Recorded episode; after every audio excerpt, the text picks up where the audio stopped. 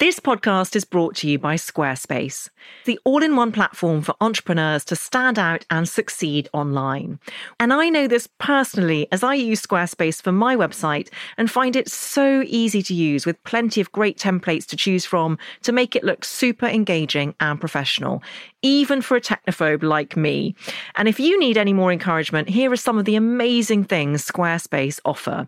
You can start a completely personalized website with the new guided design system, Squarespace Blueprint AI. You can also sell your products and services with an online store. From hand knitted decorations to digital content or services, Squarespace has the tools you need to start selling online. Squarespace supports entrepreneurship by helping you to easily manage your clients and invoices in one streamlined workflow. Head to squarespace.com forward slash fail 10. That's fail 1010 for a free trial. And when you're ready to launch, use offer code FAIL10 to save 10% off your first purchase of a website or domain.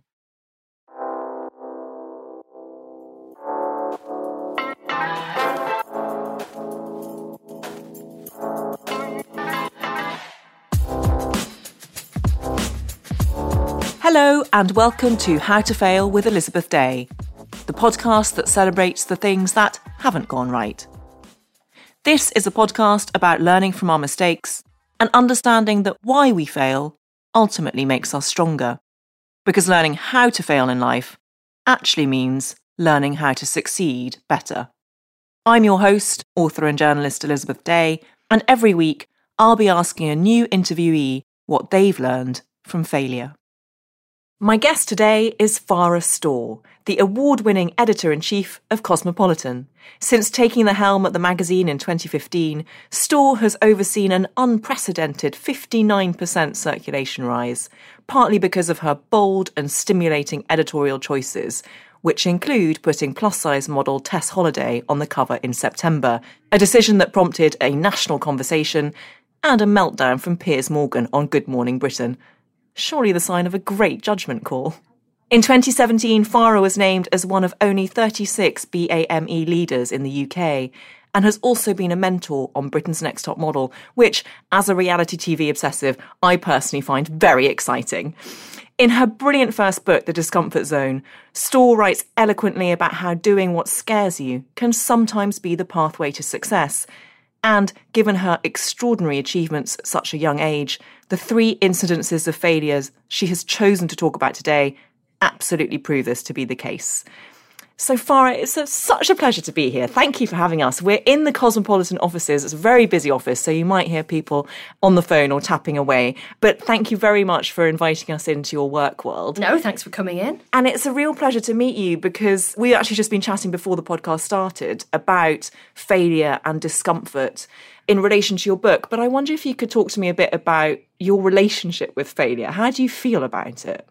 Well, it's changed, I think, like lots of things, because now, of course, I celebrate failure. And, and actually, I try to take the shame out of failure.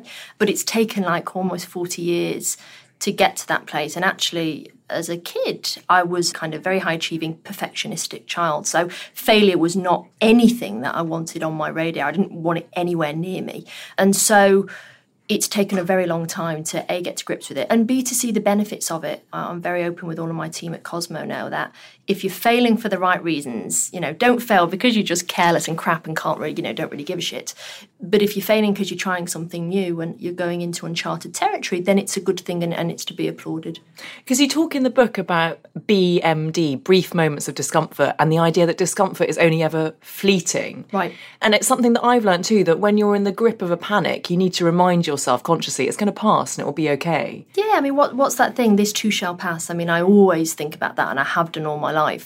Yeah, I mean, and I think that's why people don't go into things because they think experiences are. I don't think this is a word, but are kind of monolithically or entirely composed of discomfort. And of course, that's not true. You know, most difficult experiences you can break it down you know, into what scares you the most. And usually there'll only be about three points I kind of worked out. So for me, if I'm public speaking, I used to hate the beginning bit because when you have to get everyone's attention, found it hopeless. Middle bit where perhaps I would forget my lines or something. And then I always used to struggle with an ending. How do you give like a victorious sign off? And I, I, think one of the things I always think is like you should only really concentrate on the things you can control. If you can figure out a plan for those brief moments that you're really scared of, and you can always figure out a plan, then everything in between is kind of as easy as breathing. It really is. And, and weirdly can become enjoyable. So it's that idea that preparation is power. Yeah, absolutely. And you told me that as a child you competed in lots of athletics competitions. Yeah. Did that teach you about the necessity of preparation and stress management? Do you know what? I don't think it did because I, I, kind of was competing at a very high level, but it was very much like just get on the track and just run. And, and, and really, we were all kids with raw talent. We didn't actually get any of the, the preparation, I think, from the coaches. And they were great people, but you know, there were people doing it in their spare time. So it was really interesting athletics as a, as a child doing it because you have all this raw talent. And then if I lost, and I lost a lot, you just thought you were a complete failure. And actually, I think, had I been taught about the psychological preparation in competing, I don't think, I mean, I left athletics because I just lost too many times. And I was like, this is just ridiculous. And of course, I did what lots of kids do is I blamed other people for it rather than looked at it myself that actually maybe it wasn't preparing the right way. Maybe it just wasn't good enough. So, no, but, and I think it was a missed opportunity. I think sports is a really good opportunity for kids to learn how to prepare for the discomfort of failure. It's so interesting you say that actually, because recently I interviewed for a piece that I was writing the sports psychologist at Chelsea FC, and he said exactly that that as a child, you often associate failure with a personal failing right. in a race or in a squash yeah. match. And that the key to being an elite athlete or footballer in this case was to see a game as just a game yeah. and not to attach too much outside pressure to it, which. Yeah. I'd agree with that. But but emotion, you I suppose when you're younger, people don't tell you, and look, adults still do it. We think emotionally, and I try to take that out of everything now. If you can take the emotion out, I think he's absolutely right and see it as just a game. You can a become at peace with failure, but you can also then dissect the failure. I think when you start to take it really personally, that's when you don't want to go near it and you don't want to investigate what went wrong because it's too injuring to yourself. And as a child, when you lost a race, how would that manifest itself? Like, were you a crier as a child, or, or, did you get angry? No, I wasn't a crier, but I was really hard on myself. So it was very much like, you're crap, you're just not good enough. And I would give up. So actually, even in races, people always used to say the problem with you, Farrah, is you're brilliant. When you come out of the starting block, I was always winning. So from the beginning of the race, I was always leading. And then I didn't really have the stamina. I did 100 metres. It was just that bit too far for me.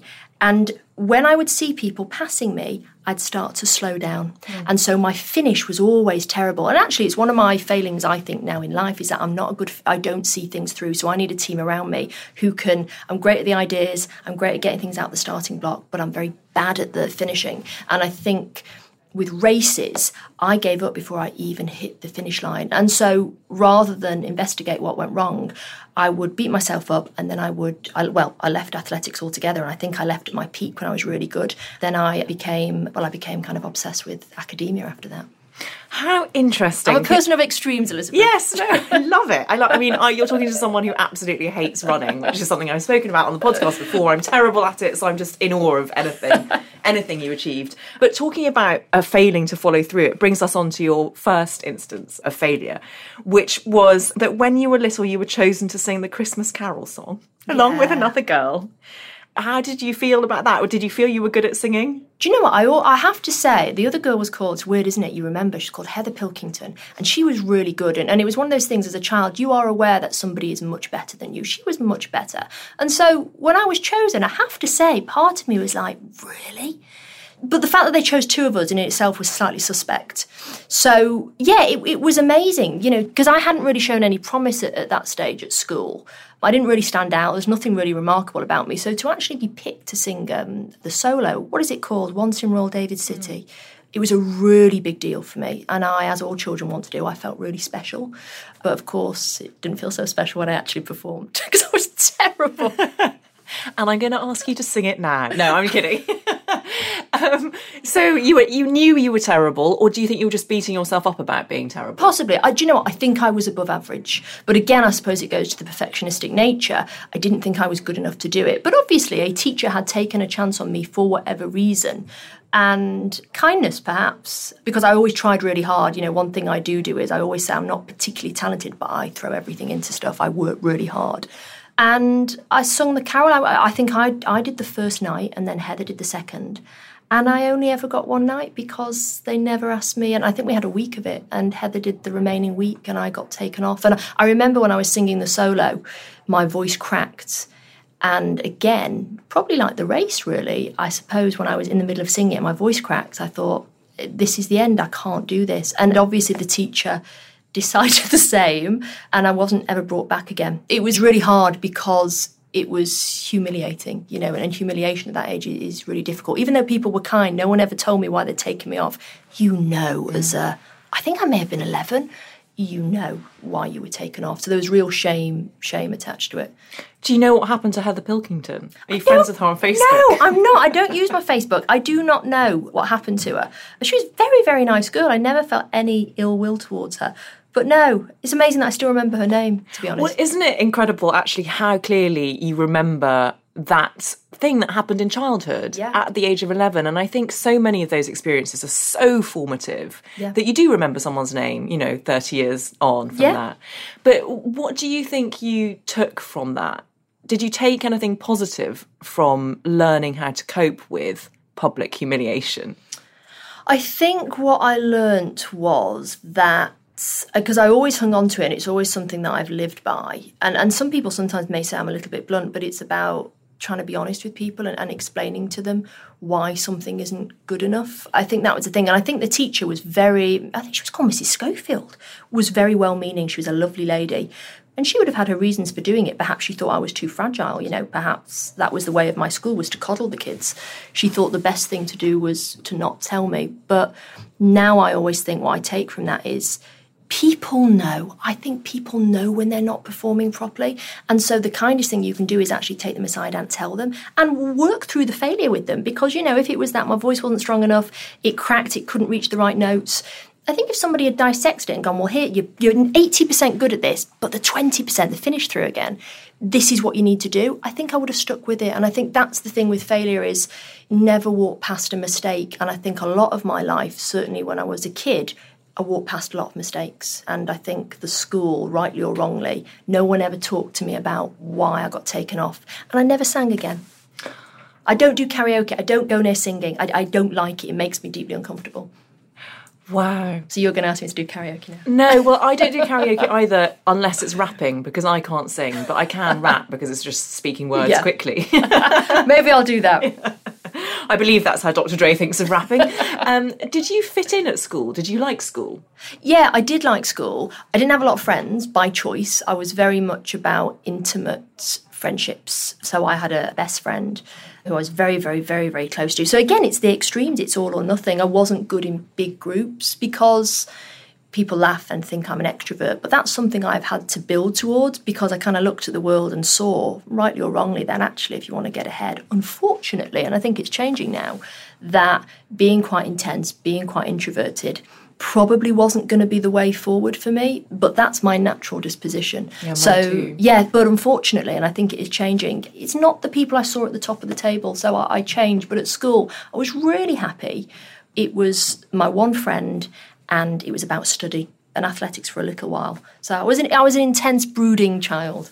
Because I wanted to ask you a bit. I actually want to embarrass you by quoting uh, something that you wrote in a in one of your many fantastic pieces. This one was for the Times magazine, and it was about how you dress. And you talk about your upbringing and the fact that your father was from Pakistan. Yeah.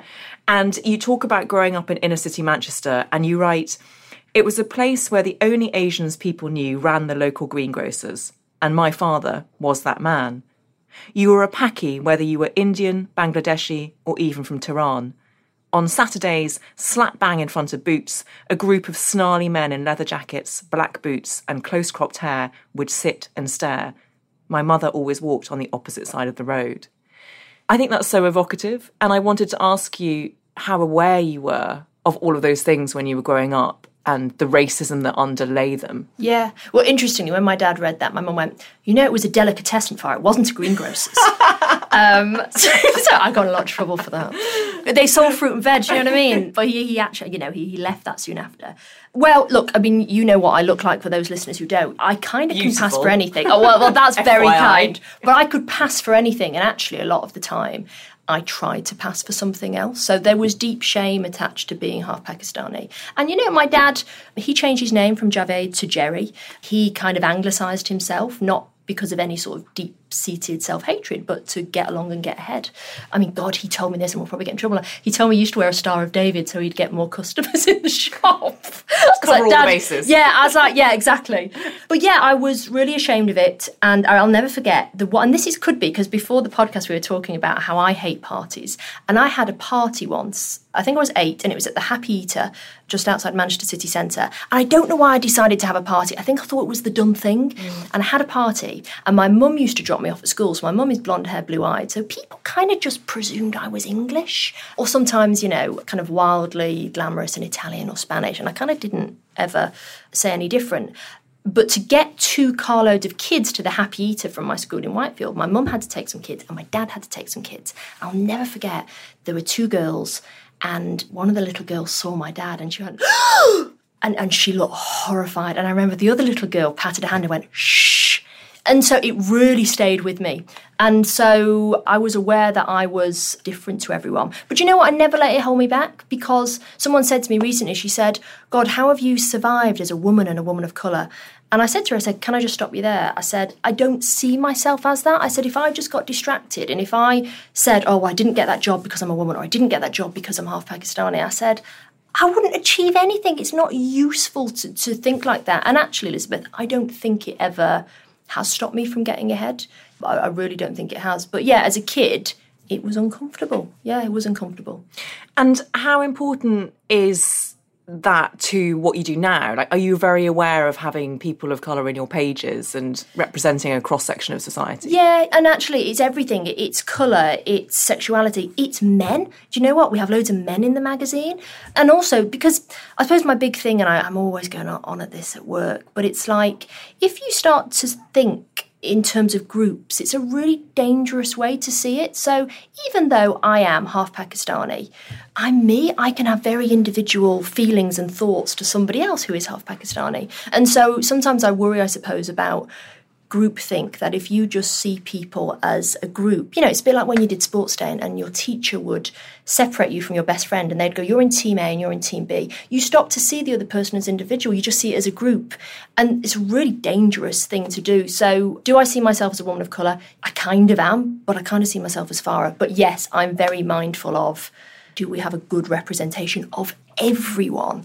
In the magazine and also give voices to those people. So, you, you know, we did a, a really interesting piece this month about a lady who had been raped when she was at Columbia University, and I'm sure you'll know a lot of the, the beginnings of Me Too happened at Columbia with, with Mattress Girl.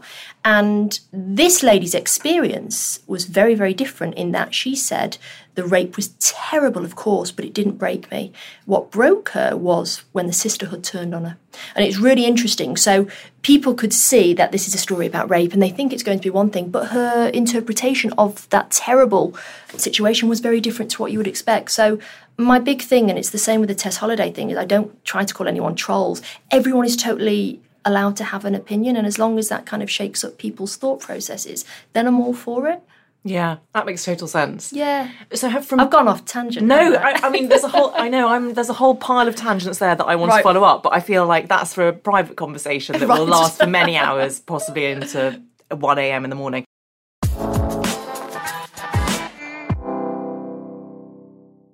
We're living in an era of information overload. We've more knowledge than ever before. But what do we do with it all?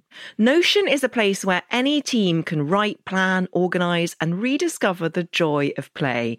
It's a workspace designed not just for making progress, but for getting inspired. Notion is the AI powered workspace where the everyday takes care of itself. Meetings have summaries, docs find themselves, and every question has an answer because Notion AI turns knowledge into action. And I know that myself because I once asked it to write an introduction for a How to Fail episode. And I have to say, it was so helpful and so convincing. Try Notion for free when you go to notion.com forward slash fail. That's all lowercase letters, notion.com forward slash fail, and start turning ideas into action. And when you use our link, you're supporting our show. Notion.com forward slash fail. I'm Rachel Martin. After hosting Morning Edition for years, I know that the news can wear you down. So we made a new podcast called Wild Card, where a special deck of cards and a whole bunch of fascinating guests help us sort out what makes life meaningful. It's part game show, part existential deep dive, and it is seriously fun. Join me on Wildcard, wherever you get your podcasts, only from NPR.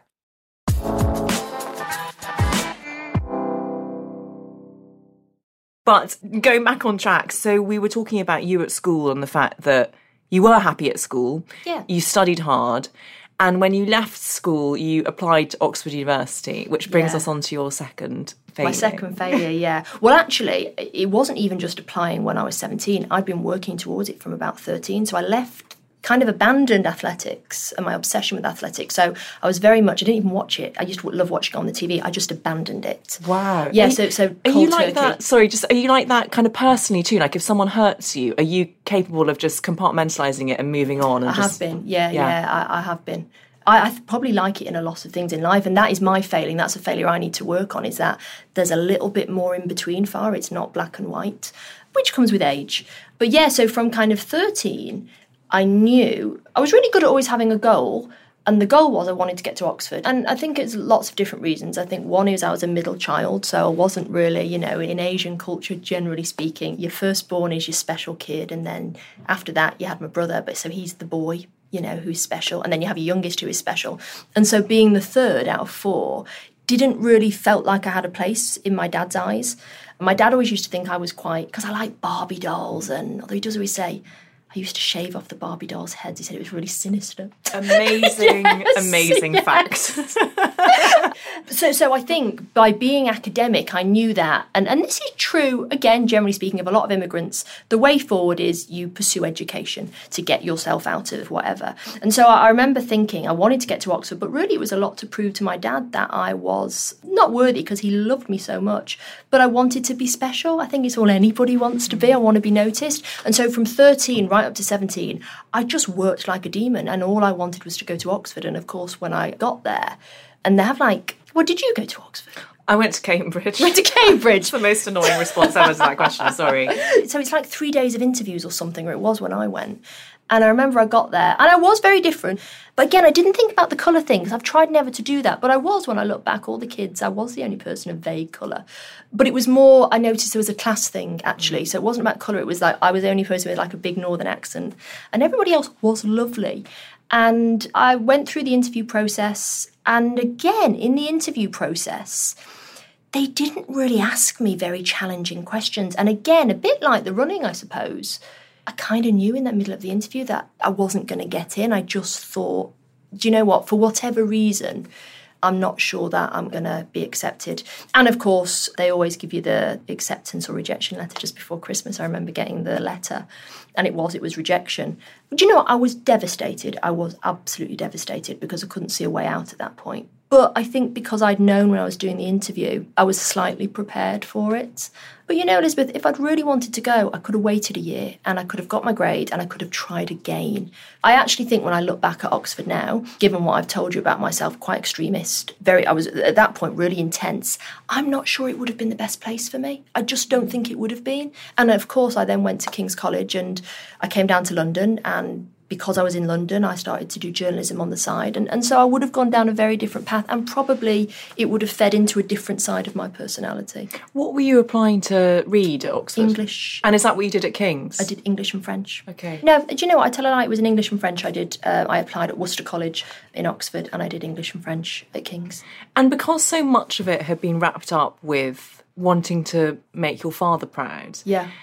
What was it like when you had to tell him that you hadn't got in? Well, I think that's why I dealt with it probably better. Because I, I have to say, I thought that if I didn't get in, I was a bit worried about what would happen to me. But my dad didn't really give a shit. It's like he didn't, and that was the most liberating thing. And I, and I thought he would be deeply disappointed, but he wasn't. His reaction, weirdly, was not what I expected, and that made it a lot easier for me. And of course, as I now know, the expectation he never expected it. It always came from me. There's a drive within me.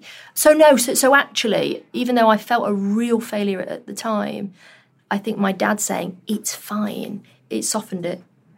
And do you feel, as I do, that part of your drive comes from proving people wrong who underestimated you? Yeah. Yeah, I, I, think so.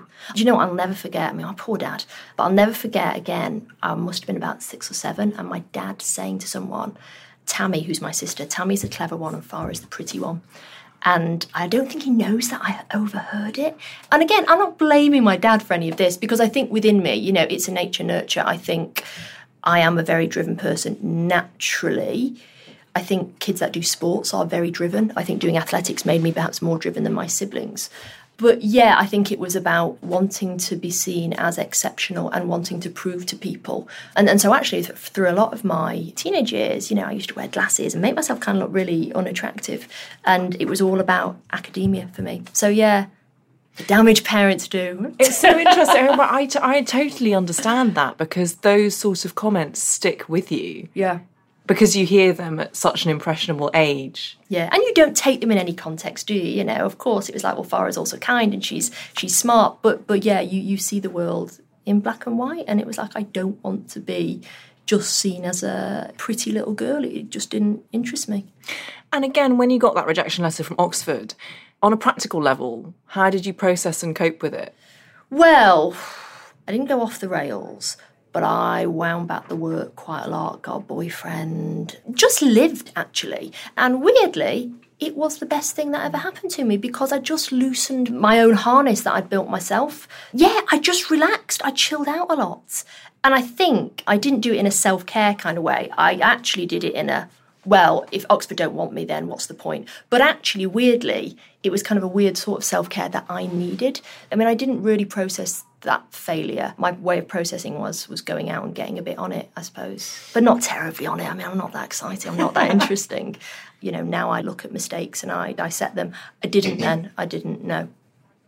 So you sound to me just from a couple of things that you've said that you're very in tune with your own instinct. Yeah, yeah, I think so.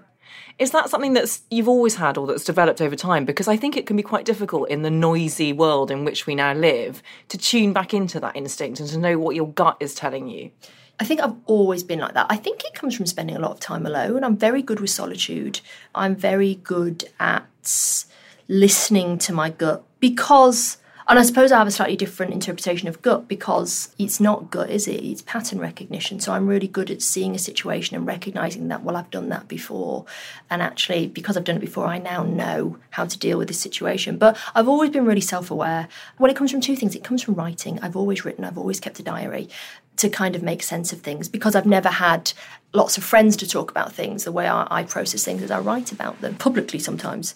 And yeah, I think it's time alone. I mean, even now, you know, my thing is gardening, and that is time alone. It's working towards a goal because, you know, you've got to have a goal to work towards. I think that's the human condition, needs something to strive for.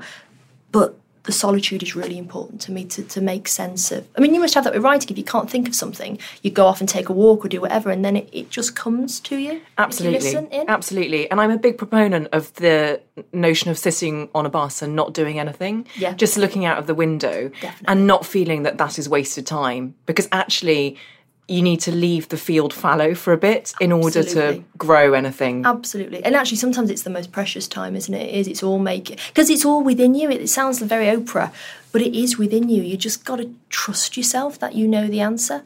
But you don't just know the answer from out of nowhere. You've got that's where you got to throw yourself into things. And the more you throw yourself into things, the more the answers will kind of bubble up. You mentioned solitude there, and I know that many people listening to this will probably have read again your brilliant writing on yours and your husband's decision to be child free.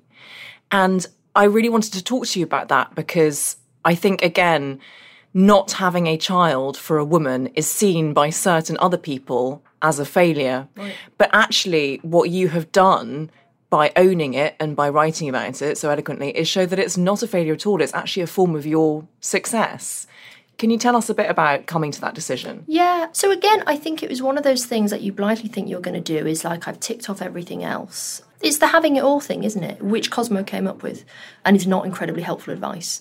I'd got to like 35 and I had a really happy marriage and we'd moved to the country, we had a dog and it was like, right, what's next? And it's like, oh, we have kids.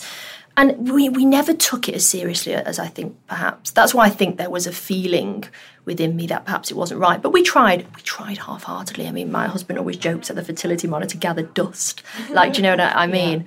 But we tried and we tried and it didn't happen and actually my mum said this recently she goes you you've been really at peace with not being able to have kids because the ages of 13 to 16 i'm going to sound like such a mess up i had a, an eating disorder as well and so i didn't have periods for years and so there was always a feeling when i was growing up that i wonder whether i will have problems conceiving later in life so i wonder if in the background that knowledge meant I wasn't as devastated when it didn't happen. So anyway, it didn't happen.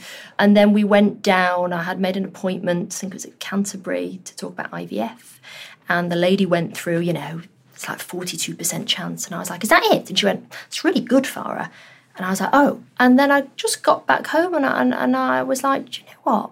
I'm not sure I want this enough because obviously going through IVF, I know lots of people who've had it, it's really hard. It can do damage to the relationship. I didn't think I wanted kids enough to go through it. And so I remember I walked, I just think I walked into the bedroom and I just said to Will, my husband, I went, I'm not sure I want to go through with this. And, and, and I'm so grateful. He was like, I'm so glad you said that because I feel exactly the same. And we just kind of made peace with it. Of course, the world around didn't make peace. A lot of people, rather than seeing me as a failure, I think a lot of people's interpretation was, oh, it's such a shame because you'd mm. make such good parents. But it's enough for me. I mean, I always say it's like having it all ish, and that's kind of what I've got. I've got the good career. I know what makes me tick, which is nature and solitude and my dogs, and I have a really good marriage, and that's kind of enough for me. And and it is life is sacrifice. You don't get to have it all. You just don't. And if you can make peace with that, then you're probably going to be happier down the line. Having it all ish is amazing, and I want it on a t-shirt. it's like my favourite new motto. It's you, the best you can hope for. Yeah, I think. You mentioned that having an eating disorder as a teenager. Yes. Have you made peace with that? Because I know it's something that doesn't go away, that you have to live with every single day. Yeah, I mean, I had disordered eating right up until I think which is ironic that I went to glossy magazines, of course, right up until I was about late 20s. So, you know, it was quite bad when I was kind of a teenager and then it was always disordered. Yeah, it was late 20s. And you know what I think it was? I think by my late 20s, I kind of got into my stride with my career, certainly with my writing and what I wanted to do. And it probably took the emphasis off the way I looked. That's one of the reasons why, you know, the whole uproar about Tess Holliday. It's not really about obesity. I don't think people look at that and go, that's going to spark an obesity epidemic because the truth is, and maybe I've been guilty of this, is thin is everywhere and thin has always been seen as a symbol of success. And so I think with this cover and, and all the covers we do and we, we have plus size we have plus size women i mean actually our model shoots i was saying to my fashion director recently we don't even really go to model agents anymore. We use real people. I mean, that's what we do. It's all it's changed a lot. I think it would have been helpful for me growing up to have seen what different bodies can look like. I mean, that's not to blame the culture. I always take acceptance for everything. You know, you've got to look within yourself because you can't change what you can't control. But yeah, I think perhaps my achievements elsewhere in my life kind of made me think as I got older, do you know what? You can take the emphasis off the way you, you look now. And I think that's a good thing for getting older. You know, as you lose your looks as you get older, something else has got to take up the slack. And I think for me, career, but not only career, just contentment in my, my relationship and my home life, I think takes the slack for me. Well, talking of your career, your third failing is about when you had a big job when you lived in Australia. Yeah. And you failed at it. In yeah. what way did you fail? Oh, it was dreadful. I was terrible. and you know what? I got greedy, Elizabeth, because I'd gone to Australia. I'd got a job on a really nice magazine, and then this other magazine, who I cannot name, but was a big it was a fashion magazine. And, you know, working on a fashion magazine, I'd never really worked on a fashion magazine, so it was like a really big deal. And it did very serious journalism. A job came up there, and I'd only been in my job, which took me out to Australia for about six months, and then I left and took this job. And it was a pretty hard environment, I have to say, but that's all right. I just don't think I was good enough.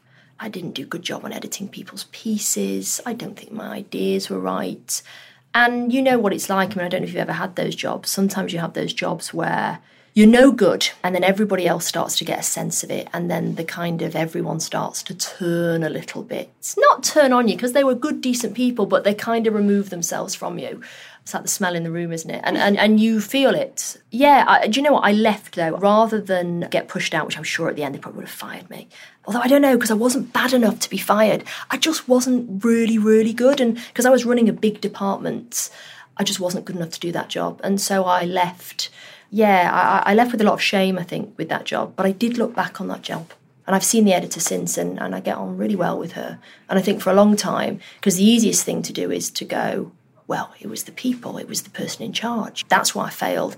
It's not. And also, you can't control that. So I have no ill will to her. I think she's an exceptional editor. I just think that I wasn't ready for that job. And did you choose to leave? Yeah, I chose to leave. And, and was it again that you were choosing to leave before the race was finished in a I way? Think, you yeah. could tell that you were failing. And I could see the way it was going. and I could see, and I think once in your lifetime, you will have these jobs where you've just gone a bit too far down the road that you probably can't pull it back. And you know when that's going to happen. And actually, I always think again, maybe it's listening to myself that once you're so far down the road that nothing's really going to change unless you know you win a Pulitzer and then the whole world suddenly thinks you're brilliant, which was definitely not going to happen to me at that point. You've got to get out because if you just keep on hanging in there, I think you can get to a point where it, it, does destroy self esteem. And so I got out and I was lucky. Another wonderful magazine kind of rescued me actually um, and were like, we want you to come work for us. And I had a great time there. But I, I do always look back on that job and think, for a long time I was very angry and I blamed other people, but it was not their fault, it was me. Wrong time for that job, I think. You've mentioned during the course of our conversation your lovely husband, Will Storr. Yes. Brilliant novelist and non-fiction writer. And my favourite thing about your relationship, again, which I've gleaned from your journalism, is that it started with a failed first date. yes, yes. So you were set up on a blind date, is that right? Yeah, so he worked with my sister on Loaded magazine. She was the features director. She consequently then married the editor.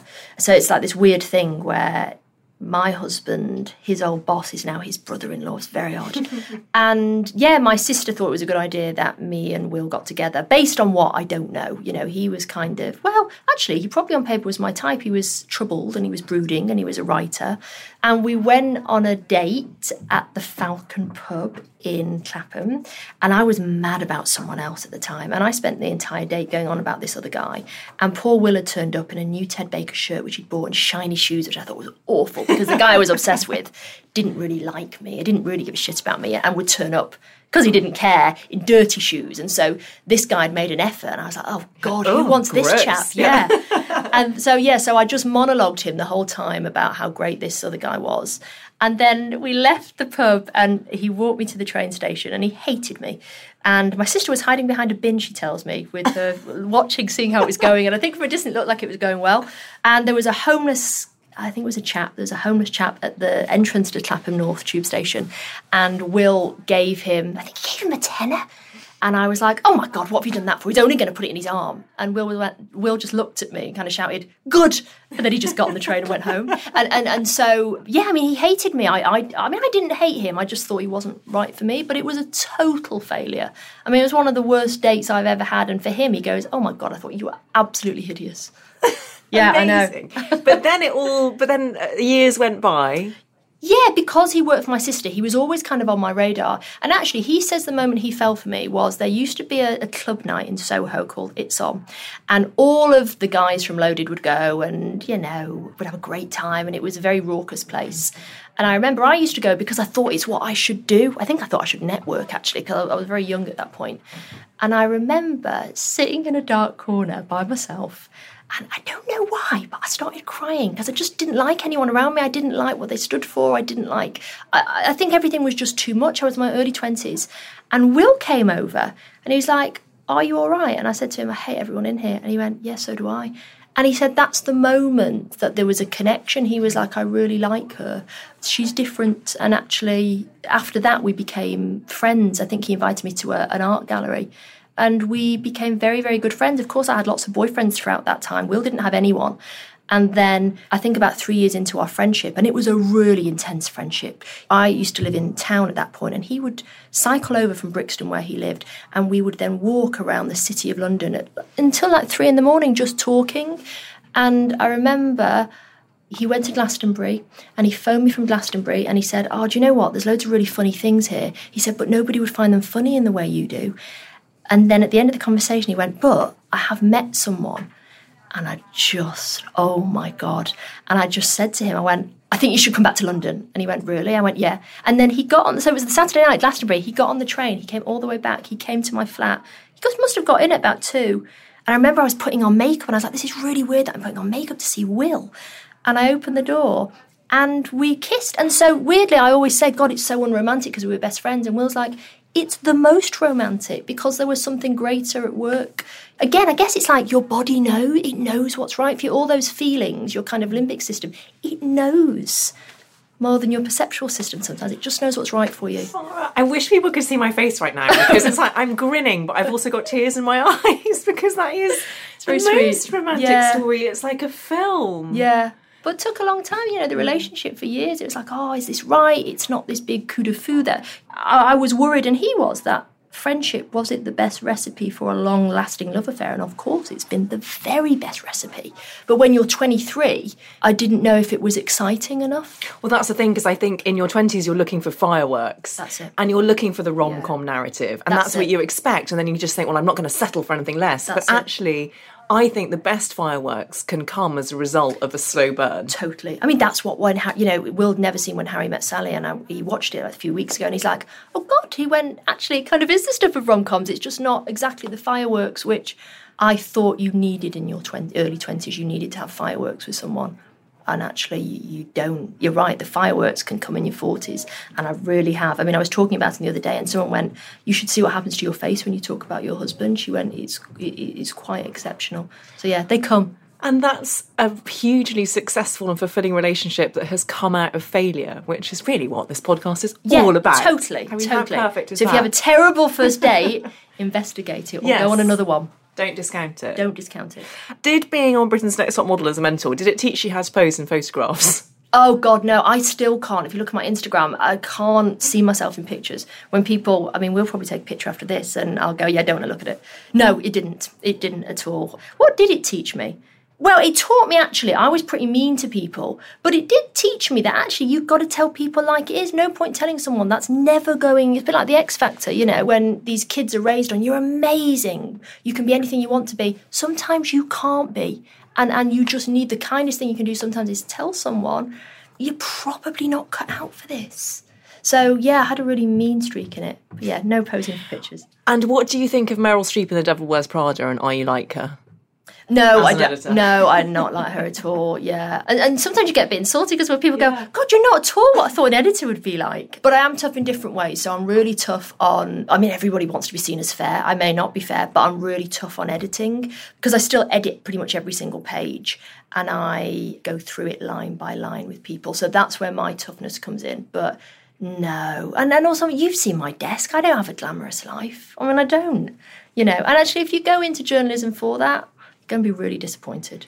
Yeah, never go into journalism for glamour no. or money. well, you go for the richness of the experience, don't you? Because as you know, if like me, you're an introvert and you don't like small talk, you get to ask really nosy questions to really brilliant people. I say this all the time. Yeah. You're so right. It's yeah. a wonderful shortcut. So you don't have to do any of that awful networking stuff in that yeah. horrible nightclub in Soho surrounded by people you, you don't, don't have like. to do it. No, you go straight into talking about the, the stuff that matters. And sometimes, I guess this goes back to my friendships sometimes that's enough. The friendship doesn't go anywhere after that, but it's enough that you had that amazing conversation and you connected for a little bit. That's enough for me. Farrah we've had an amazing conversation. We've connected for a little bit. Thank you so much. It's been really, really wonderful talking to you. And thank oh, you so thank much you. for being so sharing and open. And now we've very got to take that selfie that we'll both hate. Oh, God. Okay. thank you very much. You're very welcome.